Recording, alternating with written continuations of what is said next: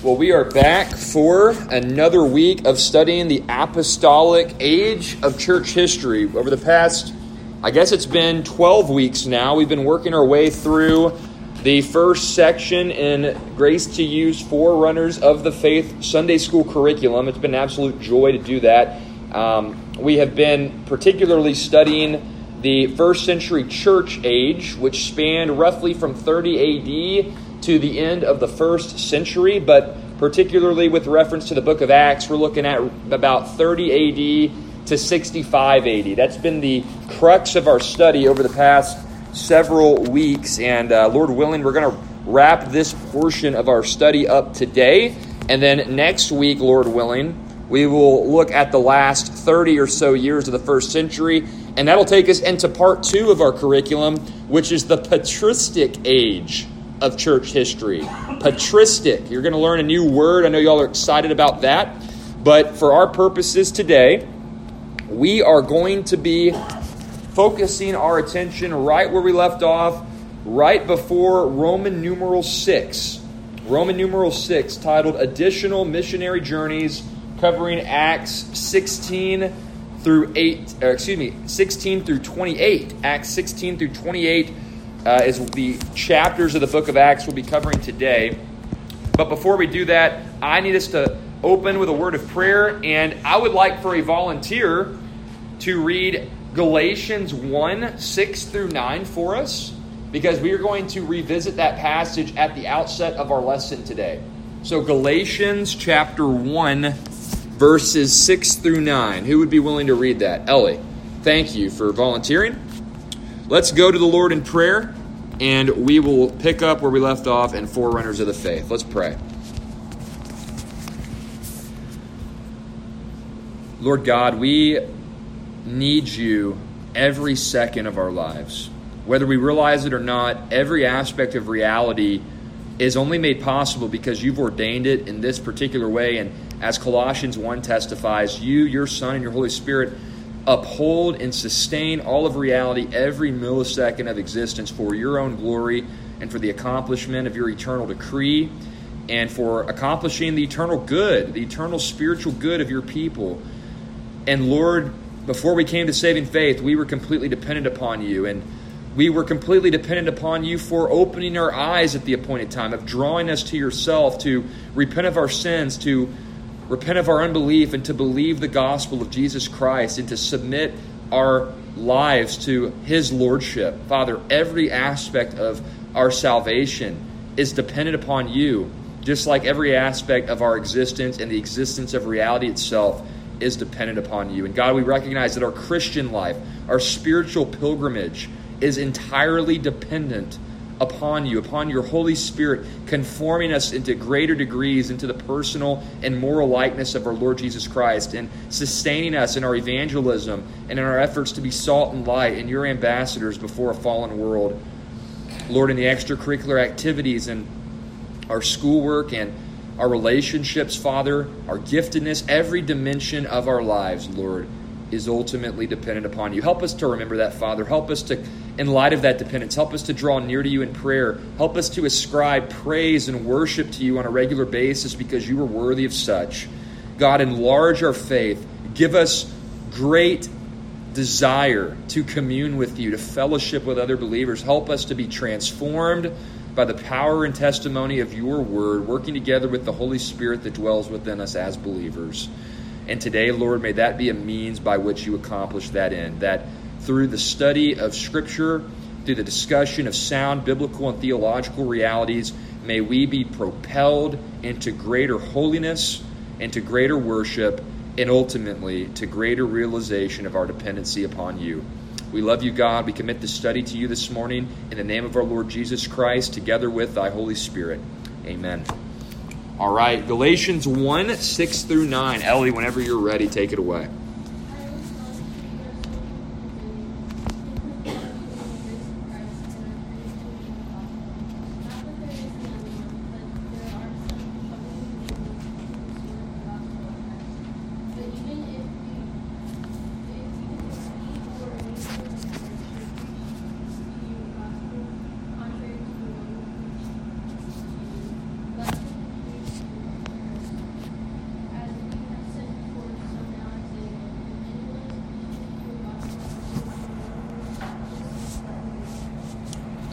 Thank you for reading that, Ellie, to get us started. So you'll notice right above Roman numeral 6, you'll notice a green box.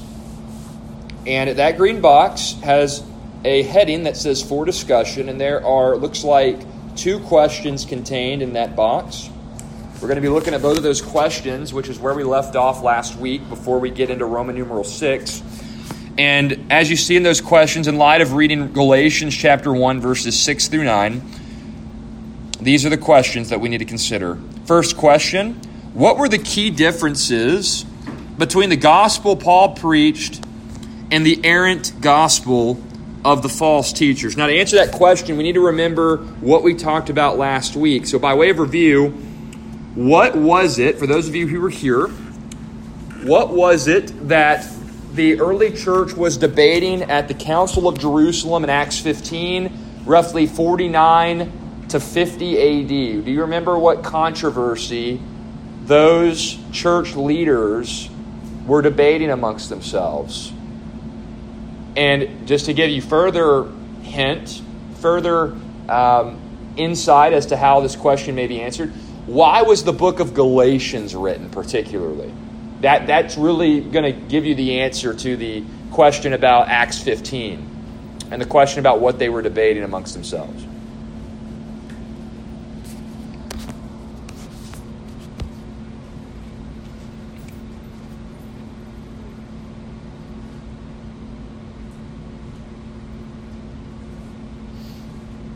Okay, I'll give you some more hints. Um, what was it that Jewish believers living in the Old Covenant, Old Testament era of redemptive history, what was it that the Jewish believers placed great emphasis on? You had to say one thing. Just start naming things off. We'll get there eventually. Circumcision. That's it. Now, what was the significance of circumcision during the Old Testament? Side.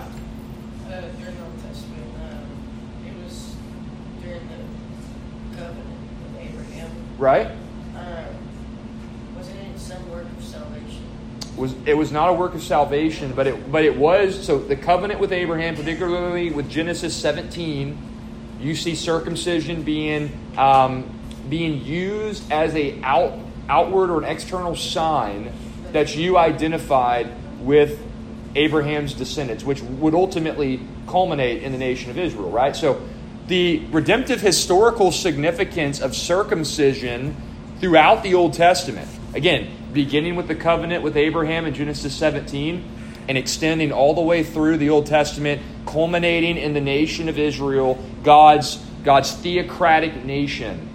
The significance of circumcision was that it was a sign of membership with that covenant nation, Israel. So, male male um, adults, male children, male slaves, they all had to be circumcised. And that, remember, just, just not to be overly graphic with you guys, but the Bible is very real, so I have no shame in being real with you guys. The significance of circumcision was simply this God promised Abraham a offspring, an heir through a miraculous work of reproduction with he and his wife Sarah, who were well beyond the years of childbearing. If any of you guys know anything about circumcision, the foreskin of the male's uh, sexual organ would be um, cut off. That's what circumcision is essentially. So it would be a reminder that every time a male looked at their male sexual reproductive organ and saw the circumcised flesh, that was a reminder that God would provide his offspring, his promised offspring, and he ultimately did that with Isaac. So, throughout the history of Old Covenant Israel, the males would be circumcised as a reminder God was faithful to providing the promised heir. And now look at us, the nation of Israel. We have millions of people that God has been faithful to provide as a covenant promise. It's a remarkable testimony to God's faithfulness. Now, Sai mentioned, as did Thomas, that circumcision was not an act of salvation. Circumcision for the entirety of the Old Testament was simply an external sign, an external reminder of God's faithfulness to provide the promised offspring, Isaac, through Abraham and Sarah, and then the ultimate uh, fulfillment of that promise being the nation of Israel. Millions of offspring, mi- millions of people who would identify as belonging to Abraham's tribe, Abraham's people. So, with that in mind, what do you think? Or what do you think Acts 15 is talking about? What do you think the controversy was? If you remember, there should be some hints there in your workbook to kind of get you where you need to go. But this is very important. This is this is maybe if, if you want to talk about false doctrine in the New Testament, this is probably the, the greatest or most repeated false doctrine that you're going to run into, particularly with reference to the gospel. Ellie. Saved through grace alone. And, and, what do you think? So that, or say, yeah, saved, yeah, I know what you're saying. God's grace through faith in Christ, right? We're saved um, by God's grace alone, through faith alone, Jesus Christ alone. You're absolutely right. I know, I know exactly what you're saying. So, in light of that reality, what do you think these false teachers were trying to do? Why do you think they're say and what and what work particularly? Circumcision. That's exactly right. So, these false teachers, and here's what's sneaky about false teachers, my friends. False teachers can say a lot of things that sound biblical, a lot of things that sound orthodox. These first century false teachers, they would have been Jewish. They would have said, of course, God was faithful to providing a heir, to providing offspring to the descendants of Abraham. Of course, Jesus Christ is God's Messiah. Of course, He's God. Of course, you've got to believe in Him to be saved. All of that's true. We know that. We're Bible believers, right?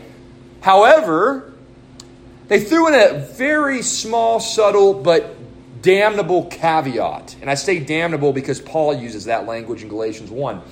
These teachers said that you've got to believe in Jesus, but you've also got to be circumcised if you're a male. Circumcision is necessary to salvation. These the, and they also included some other things, ceremonial aspects of the law, dietary, religious observances that we find throughout the Old Testament law. There were different nuances of this group of false teachers that we know today as the Judaizers. That was the group who was espousing this heresy. And essentially, in light of all that false doctrine, the main one was circumcision. They, they really wanted to drive that home. You've got to be circumcised if you're a male. These guys took their Bible seriously. They believed that Jesus was the Son of God, that he was the fulfillment of the Old Testament promises, but that wasn't enough. You had to add something to his finished work. So, in light of that,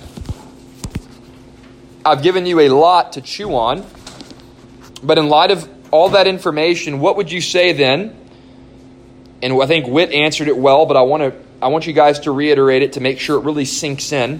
What's the key difference, particularly between the gospel that Paul preached and the errant gospel of the false teachers?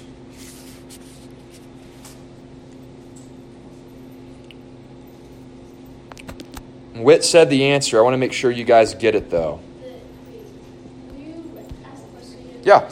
Um, what's the key difference you would say, in light of all that information about Acts 15 and the false teachers? What, what is the key difference between the gospel Paul preached and the errant gospel of those false teachers?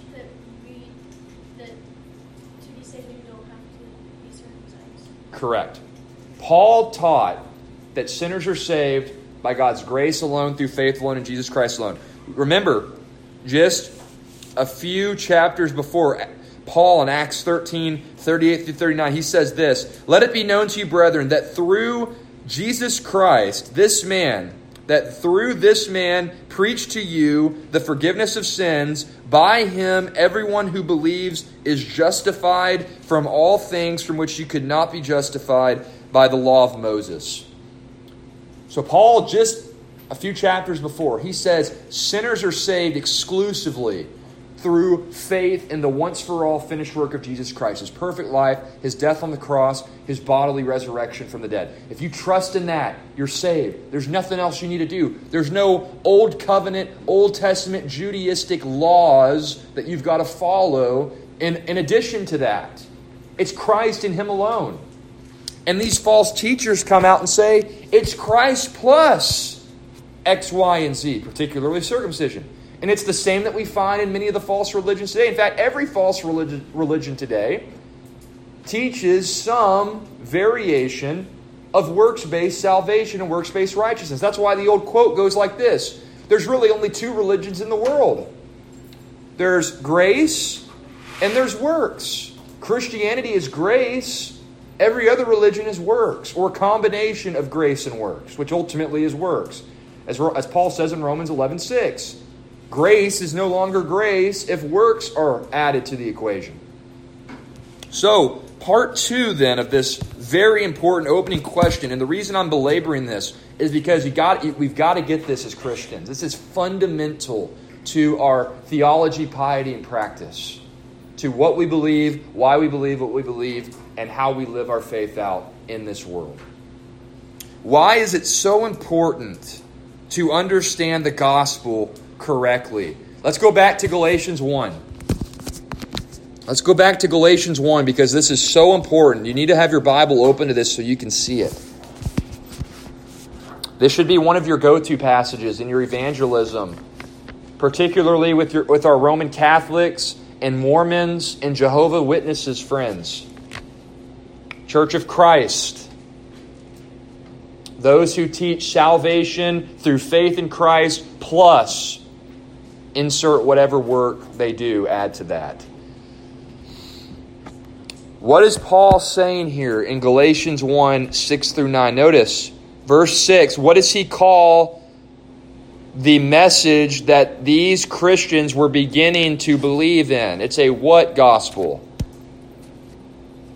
Verse 6, Galatians 1 6, what does it say? Thought I heard different a different gospel. So, what is it if there's a different gospel? What does that presuppose? There's a there's a wrong gospel. What does that mean? There's a right gospel, right? Now, what is the consequences now? So we know there's a right gospel and a wrong gospel. We know that so for Paul, it doesn't matter he, Paul did not believe that you can believe whatever you want to believe as long as you're sincere. Paul did not believe that. There's a lot of really good people in this world who are extremely religious. They're very good citizens. They're very sincere. But that's not good enough to be saved. Paul is not teaching here believe whatever you want to believe as long as you're sincere and you're fine. It's not what the text says. Look at verses 8 and 9.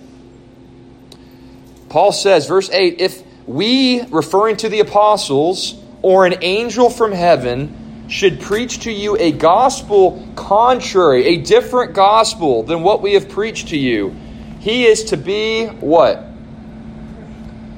You know what that word accursed means? Let him be under the wrath of God. Let him be damned, is the translation from the Greek. Verse 9 I say again, if any man is preaching to you a gospel contrary to what you received, if any person is preaching to you a different gospel, he is to be damned. He is to be under the curse, under the wrath of God. So, why then? Why then is it so important to understand the gospel correctly? Why do you think, on the basis of this text, that it's so important to understand the gospel correctly? Because there's only one way to salvation, and what happens if you're wrong? You go to hell. There's no need to sugarcoat it. We are literally, my friends, this is this is serious matters here. Like people right now, this very second, are dying and going to hell with sincere religious convictions. They believe that through their works, through their religious expressions, that God or the pantheon of gods will accept them. And Paul's saying that their sincerity of belief is not enough. Their expressions of religion is not enough. They have believed a perverse message, a different gospel. They are under the curse, under the wrath of God. My friends, we can't sugarcoat this. This is why we go, one of the reasons why we go into all the world and proclaim the good news, because there's only one way, as Hannah said and as Jesus preached. We have to get the gospel right. That is why it's so important to understand the gospel correctly. Only a true understanding of the gospel can allow somebody to be saved. You have to have faith in the true gospel. Now, let me make sure I'm clear for the sake of you guys and the sake of the listener. You can certainly have a right view of the gospel and go to hell, right? You can believe all the facts about the gospel like the demons do, James 2, but your heart hasn't been transformed. You don't really believe them. Your life hasn't been transformed by those truths. You're just a demon. Or you're like a demon. You're not actually a demon, but you're like a demon. Um, you have the faith of a demon that that's not good enough. So many who do have a true understanding of the gospel will go to hell. However, you can't go to heaven without a true understanding. Does that make sense? You can have a true understanding and go to hell, but you can't have a false understanding and go to heaven. You got to at least, at the very least, to be saved, you've got to have a right understanding of the gospel. That's the bare minimum.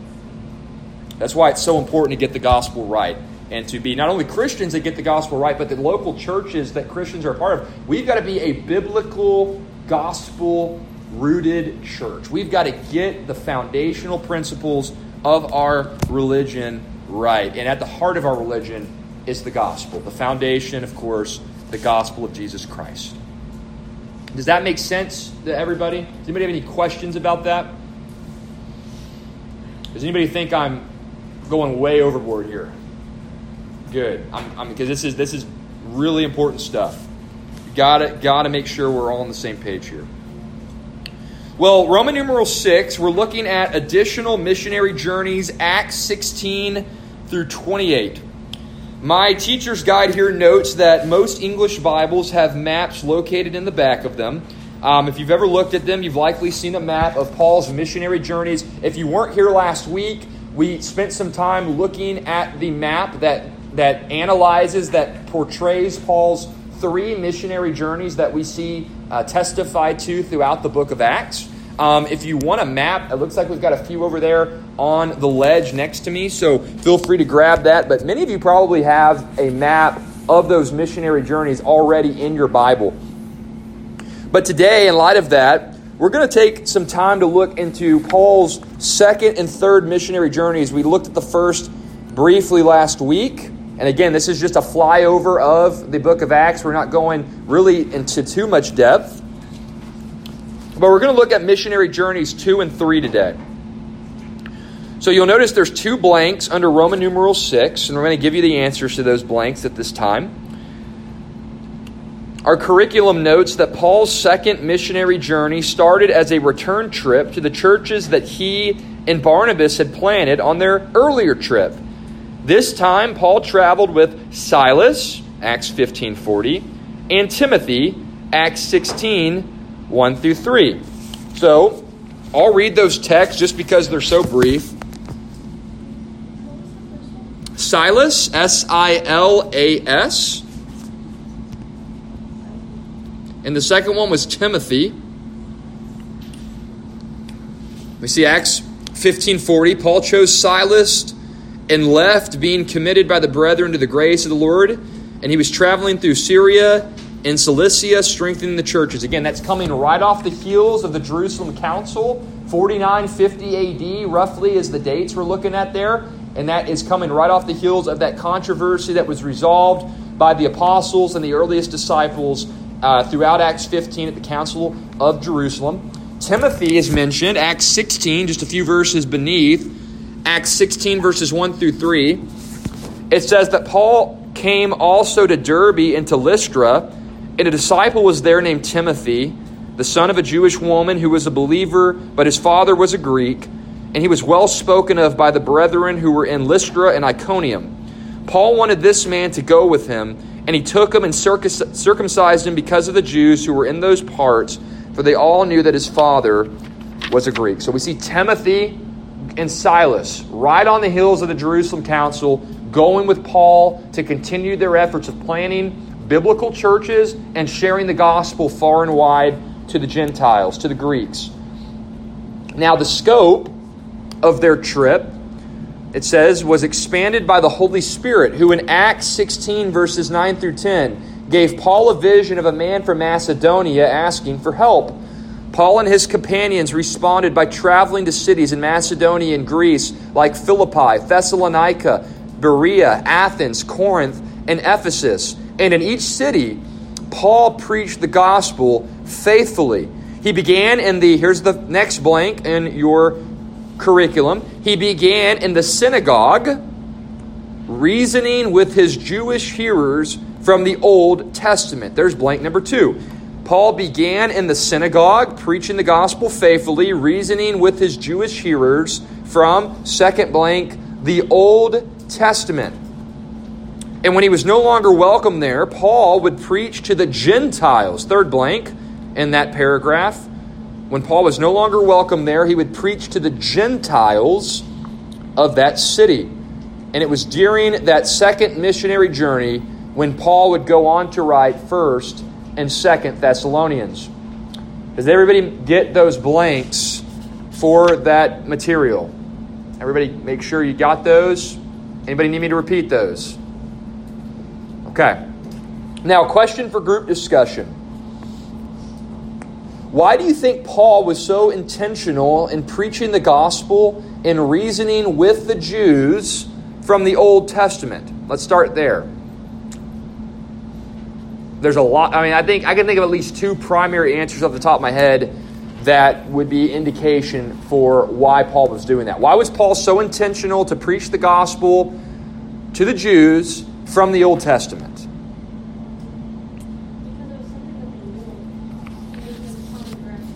Yeah, common ground. Explain that, Hannah. What do you mean by that?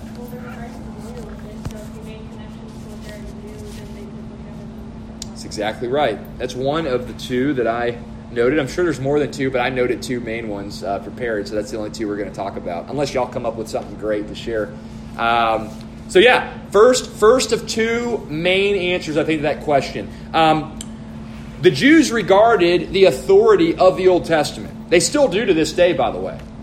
Jews would say that the Old Testament is the inerrant, inspired, and infallible word of the living God. They would affirm that in spades. Um, as Hannah noted, if Paul could show how the Old Testament pointed to Christ, then they would ultimately in, in seeing Christ in the Old Testament, they would come to the place of possibly coming to saving faith. Now, obviously, God's got to be the one to transform the heart from spiritual death to spiritual life through regeneration to enable a spiritually dead sinner to believe. That would have been the case, right, with the Jews, like it is with every person. In order for us to believe savingly, regeneration must precede faith.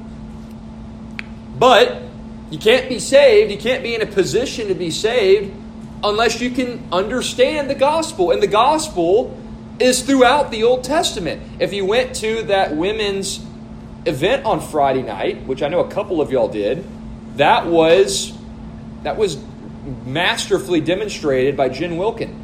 You've got the gospel, the proto-evangelium, the first gospel in Genesis 3:15 and throughout the Old Testament through through prophecies through pictures, through promises, you see the promise that God provides that He will bring forth a Savior, a Redeemer, a Messiah to forgive His people, or to enable His people to be forgiven of sin. So, first possible answer, I think, is that it was Paul's way of establishing common ground with the Jews to bring them to the place of recognizing the gospel in the Old Testament so that they might be in a position to be saved. Now, what do you think the second, this is a very pragmatic answer, but what do you think the second answer may be to that primary answer? Y'all might come up with a different one. But think about it. we're in the early 50s at this point. First and Second Thessalonians was written between 51 and 55 AD. Most conservative Bible scholars would say that. So, when Paul's reasoning with Jews in the synagogues, and he's doing so from the Old Testament, why do you think it was just the Old Testament? Sorry. It's like, since they love the Old Testament so much, if they see that he knows that well, they might trust him a little more. Okay. They've already confirmed like the Old Testament like valid. Right. they can't argue against it. Right? Those are all good. That, that all echoes a lot of what Hannah was saying. But there's, there's something very basic, though, that I'm looking for here. Think about this. Was the whole New Testament completed by the early to mid 50s? No. No. By that point, frankly, he maybe had four or five books written James, Galatians, 1st and 2nd Thessalonians. There's four books that I can think of off the top of my head that we know conservative scholars date before about 54 AD. So, and those letters wouldn't have been widely circulated probably by that point either. It took time for those letters to be to be to be copied and those copies to go out and then for those copies to be copied and them to go out. It would have taken time for those authoritative New Testament letters to be circulated amongst believers, right? And of course, as we established from our previous point, if Jews already reject Christ as Messiah on the basis of the apostles' testimony, why on earth would you use the New Testament? Why not start with what you can already agree to, right? That was the first point that Hannah brought up. So, point number one why was Paul reasoning with the Jews from the Old Testament, preaching the gospel, reasoning with the Jews from the Old Testament? I think two simple explanations.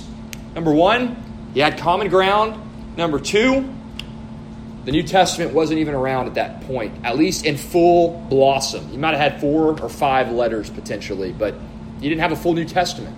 None of the gospel records were written by that point. So you're going off of oral testimony, but you had the written Old Testament to confirm that oral testimony that the apostles and earliest disciples would have been sharing. So go to that as your common ground source of authority. And of course, it's the Word of God, right? We recognize the Old Testament of the Word of God. So show how the Word of God is pointing to Christ, God incarnate, God in human flesh, right? All right. Second part of this question, though, for follow up. In light of this approach that Paul was modeling, and of course that the other apostles and earliest Christians would have been modeling, how should we ourselves, 2,000 years later, how should we model this approach with the Old Testament in our evangelism and discipleship endeavors? So, through our evangelism, the act of, does everybody know what evangelism means? What's evangelism? The act of sharing the gospel with others, the act of sharing the faith with others, right? All right, and second word, discipleship. Does everyone know what discipleship means? What does discipleship mean? So, disciple means to be a learner or a follower, a student. So, when we talk about discipling somebody or discipleship, what are we talking about? We're talking about growing or teaching or causing somebody to learn, right? So, in our acts of sharing the gospel with others, that's evangelism. And in the act of helping believers learn and grow spiritually, that's discipleship. How should we allow the Old Testament to function in those in those endeavors? How should we follow Paul's approach in that? What do you think? If we're sharing our faith with others, if we're evangel- or if we're discipling believers, how should the Old Testament come into play? I think it's important to, to like utilize the Old Testament just in general because it's it all works together. The Old Testament prophecies point to Mhm. Jesus, and so to to explain the gospel in like full circle, you have to use the Old Testament Right. because it it all starts back to like our fault. Yeah. so- Why is the world so messed up? There's Genesis 3, Exactly, you right? explain that. And I mean, some people, some people might know about the Old Testament, so you can use it in that way to like point towards the New Testament and our salvation. Right. Let me quote John MacArthur for a second. This is not a direct quote, but it's it's a paraphrase that I heard when I was a student at Masters. Um, have you ever met a, uh Hittite? Have you ever met an Amorite? How about a Jebusite? How about a Babylonian? But how about a Jew? You ever, you've heard of Jews, right? Israelites? Y'all should be nodding your head yes. I think everybody in this room has heard of an Israelite or a Jew. So, let me ask you this. There is a whole nation in this world, like in the world we live in, my friends. I want y'all to let this sink into your soul. This is why the Old Testament is so important. There is an entire nation called Israel in the Middle East. What is the vast majority of the Old Testament about? Right. So, if somebody's sitting around and thinking, huh, where did what is this deal about Israel? Where did they come from? We've got a whole book of about 4,000 plus years of their history, and then, of course, the 2,000 years of um, New Testament history, or I should say, church age history. We've got at least 6,000 years of the history of Israel that explains how they came into being. Whereas you've got people groups all over the world where nobody can explain how they came into being. We know ultimately they came into being probably after the Tower of Babel when the people groups spread and created their own um, tribes and cultures and customs and all that. However, this is key. Why is the Old Testament so important? Hannah mentioned explains the fall of man. Why is the world so messed up? Explains the existence of Israel. It explains where Jesus came from. I mean, I believe, let's just say for the sake of argument, there was no such thing as the Old Testament. I believe the New Testament is sufficient to cause somebody to be saved and to know God. You still have Jesus, you still have explanations about the fall and his redemption and, and how you should live the Christian life and how you should have a relationship with God. You have all of that in the New Testament. But if you didn't have the Old Testament for that context, you lose something, right? You lose a lot of profound implications. The Old Testament, really, when viewed in light of the New Testament, it's just a testimony of the faithfulness of God, the power of God, the grace and mercy and love of God, because the gospel's there.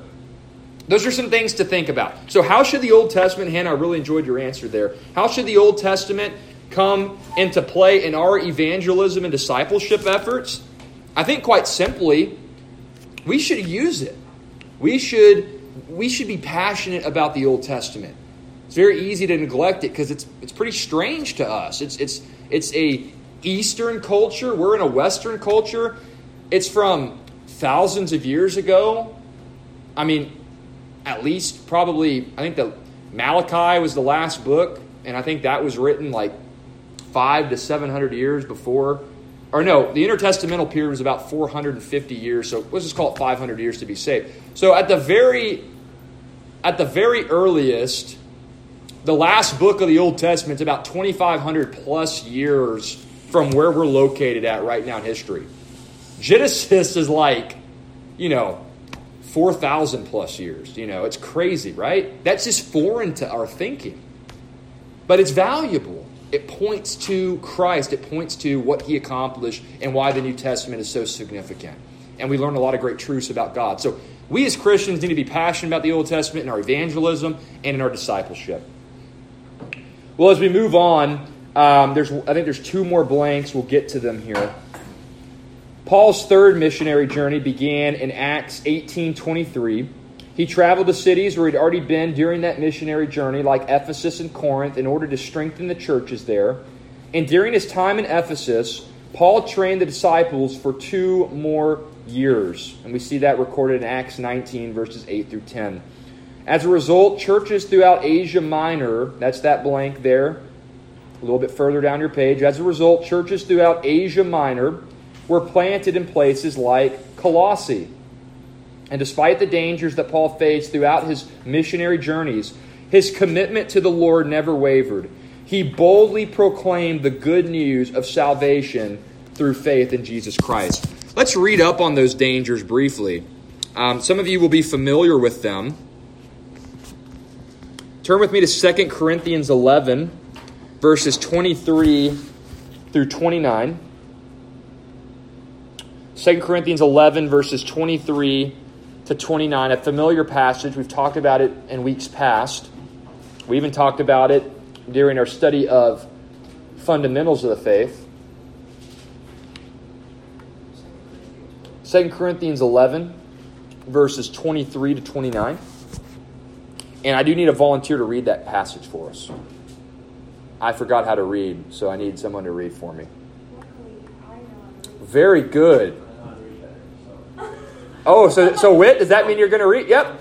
Hey, we want to we want to hear how good you are. So go ahead and read that for us, buddy. This is a lot of pressure now. It is a lot of pressure. Don't don't stutter. Don't mispronounce anything. I don't think should have. 11, 23. Yep, to 29. Everybody follow along in your Bibles. This should be of great encouragement to you. Are they servants of Christ? I speak as if in saints. I more so, in far more labors, in far more imprisonments, beaten times without number, often in danger of death. Keep going. All the way to verse 29. Five times I received from the Jews 39 lashes. Three times I was beaten with rods. Once I was stoned. Three times I was shipwrecked. A night and day I have spent in the deep. I have been on frequent journeys in dangers from rivers, dangers from robbers, dangers from my countrymen, dangers from the Gentiles, dangers in the city, dangers in the wilderness, dangers on the sea, dangers among false brethren. I have been in labor and hardship through many sleepless nights, in hunger and thirst, often without food, in cold and exposure. Apart from such external things, there is a daily pressure on me of concern for all the churches. Who is weak without my being weak? Who is led into sin without my intense concern? Read verse 30. We got to have verse 30 in there. If I have to boast, I will boast of what pertains to my weakness. Very good. My friends, and we all have to get there. Man, by God's grace, I pray that we get there. To be able to recognize that in the Christian life, weakness is strength. Weakness is power, my friends. That's what Paul's saying there. He's saying, I have gone through the most incredible trials imaginable for the sake of Christ, for the sake of advancing God's kingdom. And he'll go on in, in, chapter 12 to say, God's power is made perfect in my weakness. God's grace is sufficient for me. Man, what a what a mystery that is. Because this world values strength, it values wisdom, it values self-sufficiency. But my friends, to be the men and women God's called us to be, we have to recognize that in and of ourselves we are weak and we can't do it ourselves. We need God. We have to be ultimately dependent upon Him to be who He's called us to be. I pray every one of you guys, including myself, will really wrestle with that in our own souls. Weakness, dependency upon God is strength spiritually. And that's what Paul's getting at. But I do have a question for you. Well, how do you think Paul was able to endure all of those hardships and remain faithful in his calling as an apostle?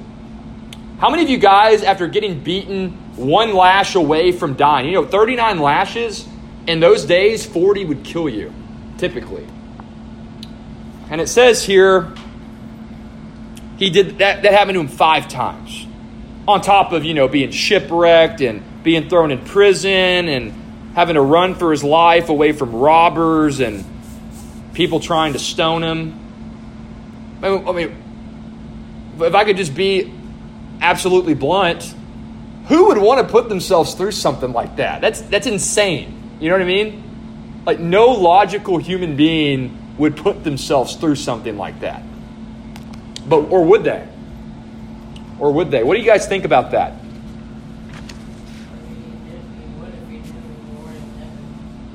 What was that side? Say it one more time. He would if he knew the reward in heaven. He would if he knew the reward in heaven.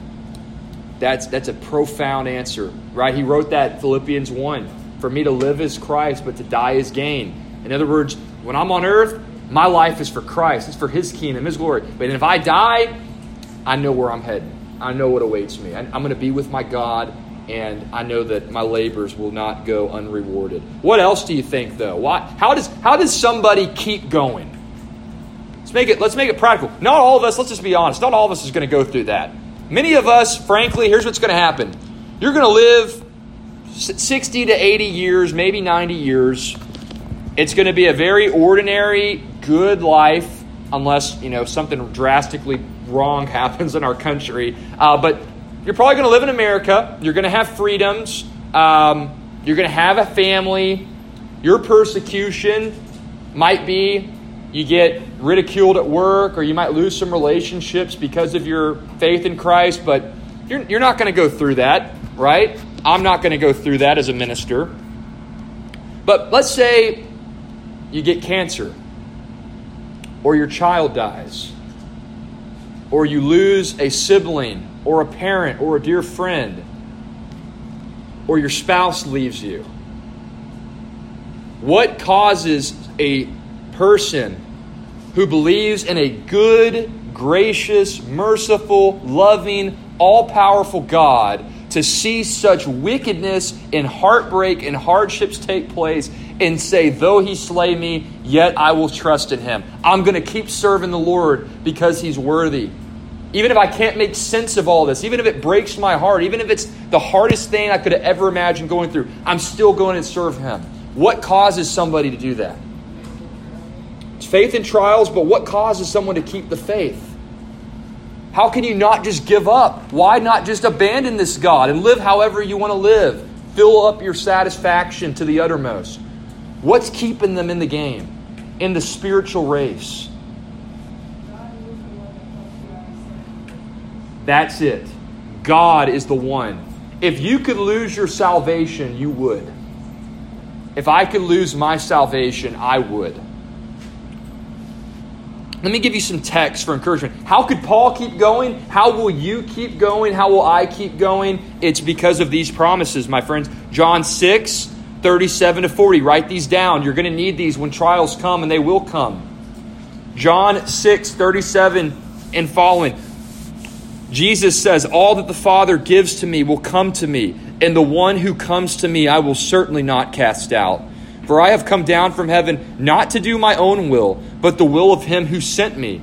And this is the will of him who sent me, that of all that he has given me, I lose nothing, but raise it up on the last day. For this is the will of my Father, that everyone who believes in the Son will have eternal life, and I myself will raise him up on the last day. The reason why you're going to continue in the faith is not because of your hold on to God, but because of his hold on to you.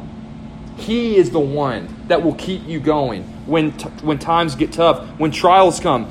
Paul, 1 Corinthians 4,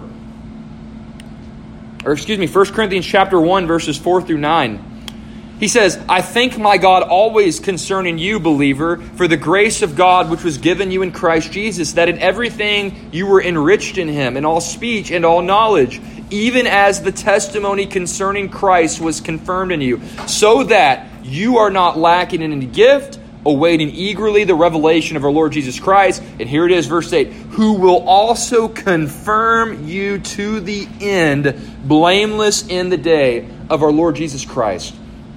Philippians 1 6.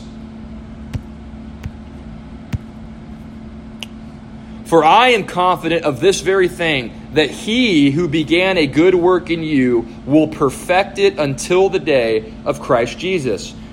And last cross reference I'm going to give you for your own encouragement in the book of Jude, verses 24 and 25. We sing this as the benediction at the end of some of our morning corporate worship services. Now, to him who is able to keep you from stumbling and to make you stand in the presence of his glory, blameless with great joy, to the only God our Savior, through Jesus Christ our Lord, be glory, majesty, dominion, and authority before all time, and now and forevermore. Amen. To him who is able to keep you from stumbling, from falling, from abandoning Christianity, that's who we praise. And that's the God who you belong to, the one who will keep you to the end. Oh, there's just one chapter in Jude. So just Jude 1, 24 25. Um, you know what I've always wanted to do? Hey, I mean, you guys will make fun of me, but before we do First John after finishing James, I kind of want to just do the book of Jude. It'll wind up taking us six months, you know, but um, it would be it would be really beneficial. We'll just do a quick we'll do a quick uh, little study. Um, uh, we would be let's all right. Um, I opened up a can of worms. Uh, okay, does anyone have any questions though about those passages? That's a really important point, guys. Like for you as a Christian, if there's anything that I want you to learn, I know I say this about like 50% of what I say. Like if there's anything I want you to learn, I want you to learn this. Guys, when you go through difficulties, go to those passages, pray those truths over yourself. Remind yourselves of them. God loves me. He's faithful. He's going to keep me. This is hard, but I will endure because God will give me the grace to do so. His power is made perfect in my weakness. Another, write this down just, just because. Second Corinthians 12, verses 1 through 10. 2 Corinthians 12, verses 1 through 10. It's just too rich, too good of a passage not to remind ourselves of from time to time, especially when times get tough. Now, moving on. Um, Busenitz in our teaching guide says this. He says Paul's third missionary journey ended in Jerusalem. We see the ending there in Acts 21 17. It was during this journey that Paul wrote 1st and 2nd Corinthians and the book of Romans. And we know from the rest of the book of Acts that while Paul was in Jerusalem, Acts 21 and following, all the way really from the end of Acts 21 in through Acts 26, we read of the following accounts. In Jerusalem, Paul was seized by an angry mob in the temple who mistakenly thought he had invited Gentiles into the temple grounds. Paul was rescued by Roman soldiers who then took him into custody. Paul would spend the next two years imprisoned in Caesarea on the Mediterranean coast, and Luke, who was one of Paul's traveling companions, likely wrote his gospel during this time. If I could, really quickly, by way of parenthesis, when Paul gave that laundry list of hardships in 2 Corinthians 11, none of that had even happened yet. Like, things were just only going to get worse from then. Paul wrote that in the early 50s. He would live another 10 to 12 years. So, that as bad as it was for Paul at that point, it only would get worse. Uh, I don't know if that's encouraging or not, but uh, nevertheless, moving on. Um, Busenitz continuing, he writes After appearing before King Herod Agrippa II, Paul was deemed innocent. However, because he had appealed to Caesar, as we see recorded in Acts 26 32, Paul was then sent to Rome to stand trial. Now, this is an interesting question. Somebody read Romans chapter 1. I've got a question. I, I, I just thought this was cool as I was prepping to study this. Romans chapter 1, verses 10 through 12. All right. Well, your Bible, your Bible's not open. Um, Ellie, Ellie looks like is there. Ellie, yeah, yeah. Romans chapter one, verses ten to thirteen. Or read just read verse read verse nine. Romans 1, verses 9 through 13. Well, you just read. We got to give some other people some chances. Are you there right now, Sai? You've got to you've got to be flipping there if you're going to read. Romans 1, verses 9 through 13. I really appreciate the volunteering, though. It's good to see y'all wanting to get involved. Yeah.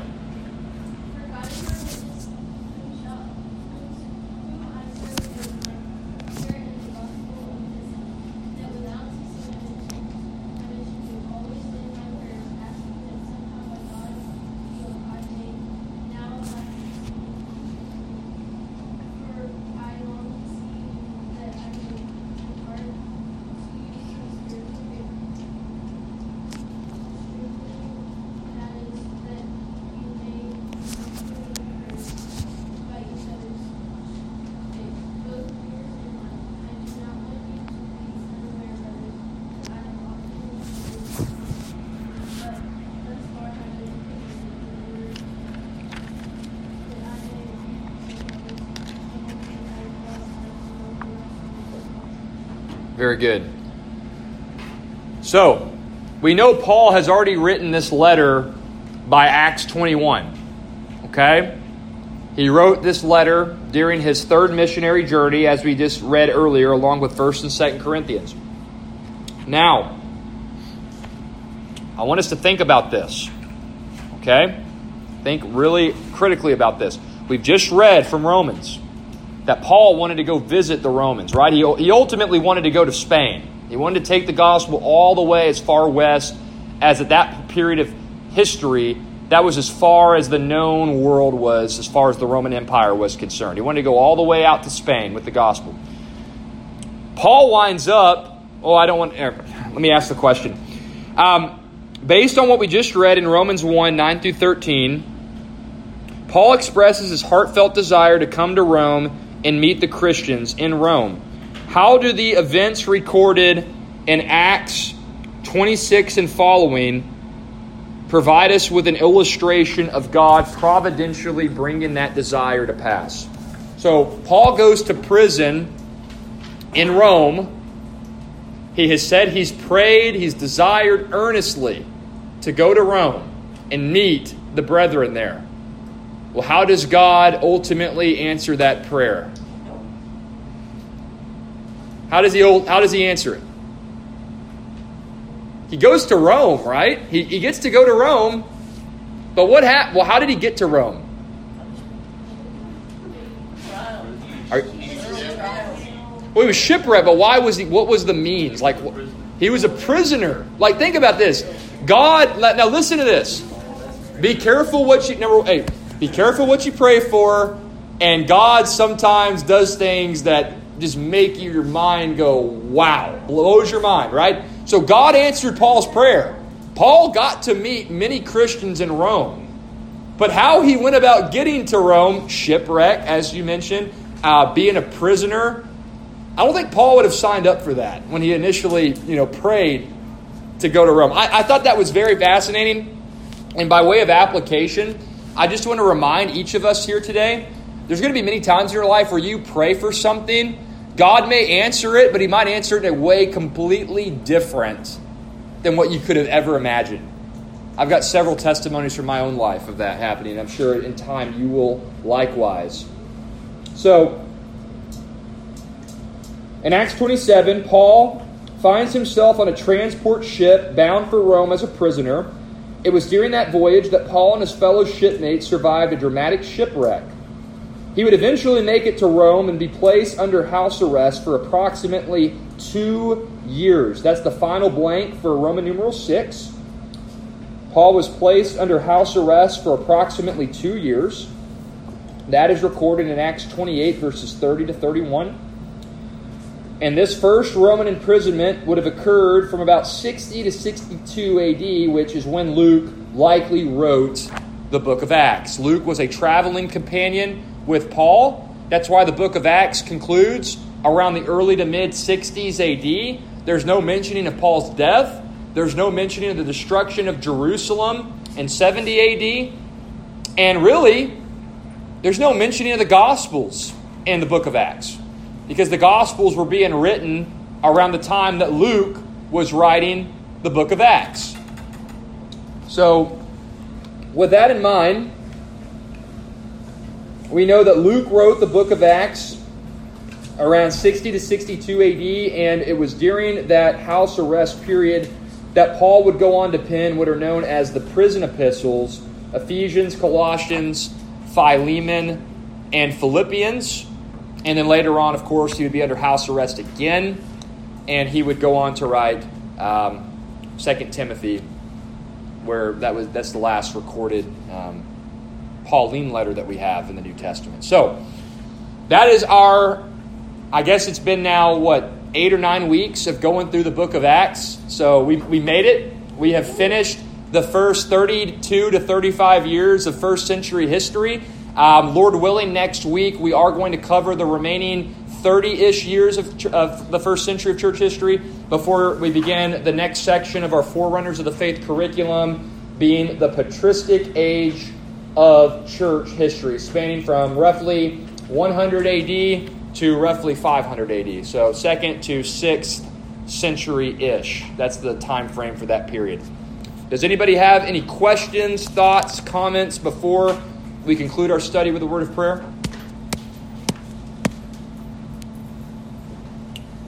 Very good. Well, guys, it's been my joy to go on this canvas, this 35,000 foot flyover of the book of Acts.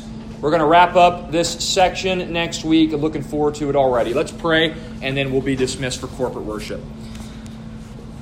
Father, it's with great joy that we have concluded our flyover of the book of Acts. And Father, I pray that every heart in this room has been fed by contemplating your faithfulness and your goodness throughout the course of the first century church and how the Old Testament pointed to what you would accomplish in the fullness of times in the new covenant era of redemptive history. Lord, it is a it is a remarkable testimony to your providence and to your wisdom that all of Scripture is interwoven together, that it's it's harmonious, that it's complementary, that it is without error. And God, I just pray that we've been able to see that so clearly over the past several weeks and months of our study of the book of Acts and, and really how church history is just the continuation of Old Testament history as well. Lord, I pray for the families represented in this room. I pray that you would continue to confirm them in their assurance of salvation and to, to fill their hearts with joy as they serve you in the different areas of life that you've entrusted to them and that you've placed them in. Help them to be good stewards of their giftedness and of their responsibilities. Lord, help this church to come alongside them in prayer and in support every chance we have uh, to do so. And Lord, as we prepare to leave this time of Sunday school, for those who are going to corporate worship, Lord, may we worship you in spirit and in truth. May we uh, be refreshed to begin a new week uh, as we leave our, our time together as FBC Edna on the Lord's Day. And for those who've already gone to corporate worship, and for those who are leaving this time of Sunday school, Lord, I pray for your blessings on them. Give them safe travels as they head home. Uh, and may they honor you supremely this week and, and all the different activities you've prepared for them. We love you, God. We give you thanks for this time together this morning. And we pray this in the name of our Lord and Savior, Jesus Christ. Amen.